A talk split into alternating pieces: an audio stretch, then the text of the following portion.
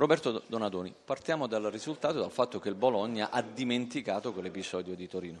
Beh, ma bisogna dimenticarsi di Torino e adesso bisogna dimenticarsi in fretta di Cagliari, bisogna guardare avanti. La vita è fatta di quello che, che è il presente e poi di quello che ci riserverà il futuro, quindi bisogna dimenticarsi in fretta. La sua soddisfazione è che la sua squadra ha gestito bene, però fino a un certo punto, poi si è un po' adirato nel finale. Beh, è chiaro che sul 2-1, con quel gran gol che hanno fatto, un po' di timori sono venuti, però bisogna essere indubbiamente più bravi nel saper gestire. Però la sua squadra, insomma, ha l'approvazione di Donadoni, ha reagito, ha controllato, ha costruito, si è mossa bene in campo. Sì, direi di sì, direi di sì, c'è ancora molto da lavorare, siamo solo alla terza di campionato, però insomma le prospettive sono buone. Anche se in prospettiva c'è il Napoli. Beh, insomma, ci penseremo.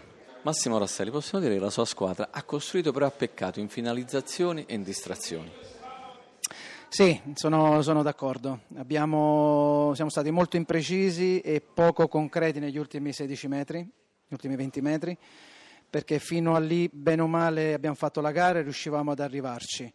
Eh, e poi, come ho detto anche ad altri colleghi, gli episodi poi cambiano le partite. Indubbiamente sia la punizione di Verdi che poi l'espulsione di Storari naturalmente ha incanalato la partita eh, sui binari più adatta al Bologna. E sulla, distra- e sulla espulsione di, eh, di, Storari probabilmente lei mh, non ha una posizione simile a quella dell'arbitro, anzi dell'assistente che poi ha segnalato.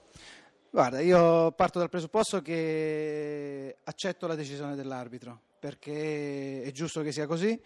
Rivedendo, le, rivedendo le immagini mi sembra che eh, Storari abbia preso il pallone e nello stesso istante abbia poi toccato l'avversario. In effetti poi l'arbitro aveva fatto continuare l'azione, perché credo che abbia visto come ho visto poi io nelle immagini naturalmente ed è la sensazione indiretta eh, gli assistenti o qualche assistente gli ha fatto cambiare idea. Il rammarico è che il Cagliari non ha conquistato punti fondamentali per la salvezza e la prossima partita ospiterà l'Atalanta, lì vietato sbagliare.